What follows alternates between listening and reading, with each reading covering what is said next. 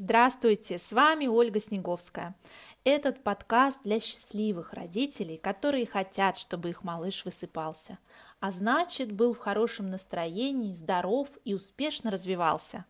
Если вы понимаете, что полноценный сон – залог здоровья ребенка и семейного благополучия, подписывайтесь на мой канал, слушайте подкасты, задавайте вопросы в комментариях. Если вы живете в однокомнатной квартире, наверняка вы думаете о том, что сон малыша не исправить, пока вы не смените свою локацию.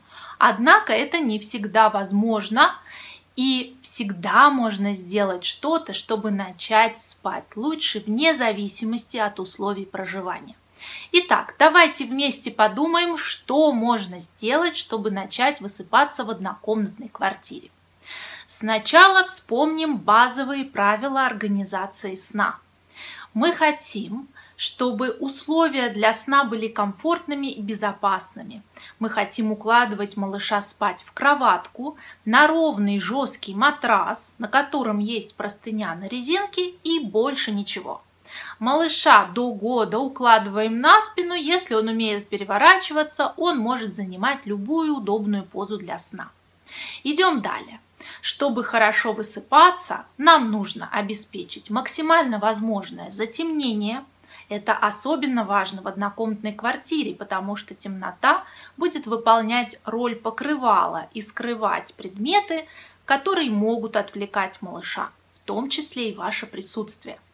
Если возможности максимально затемнить комнату нет, мы можем использовать ширму или установить потолочный карниз, на который можно повесить плотные шторы Blackout. Таким образом вы создадите отдельную зону сна для своего малыша, и он сможет спать при максимальном затемнении на каждый сон. Это сильно облегчит и засыпание, улучшит качество сна и будет положительно сказываться на его продолжительности.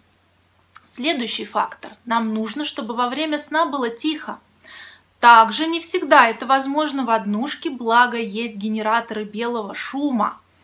Так создается ровный, монотонный звук. Он схож с работой вентилятора или кондиционера и позволяет отсекать резкие громкие звуки, которые могут происходить во время сна малыша.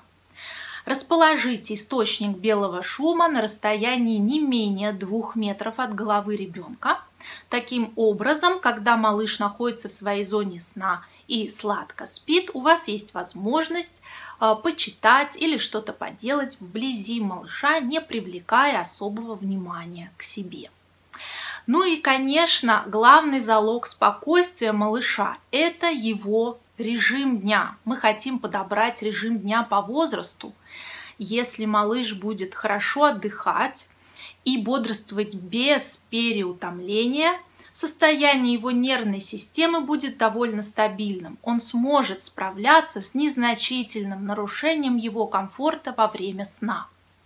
Обязательно используйте и ритуалы укладывания. Они будут подсказывать ему, что будет происходить дальше, что будет также положительно работать на снижение напряжения ребенка. Когда малыш не напряжен, расслаблен и он уже устал, легче всего ему заснуть с минимум помощи с вашей стороны. Если помощь ему все же требуется, важно обучить малыша самостоятельному засыпанию. Так он сможет засыпать комфортно в своей зоне сна.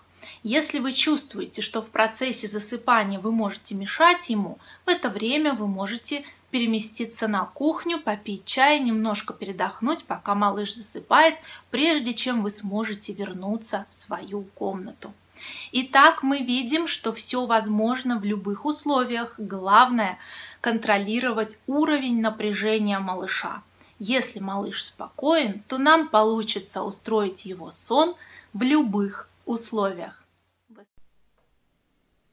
Благодарю за ваше время и внимание. Надеюсь, информация была полезной, и вы обязательно примените новые знания на практике. Напомню, что в комментариях можно оставлять вопросы.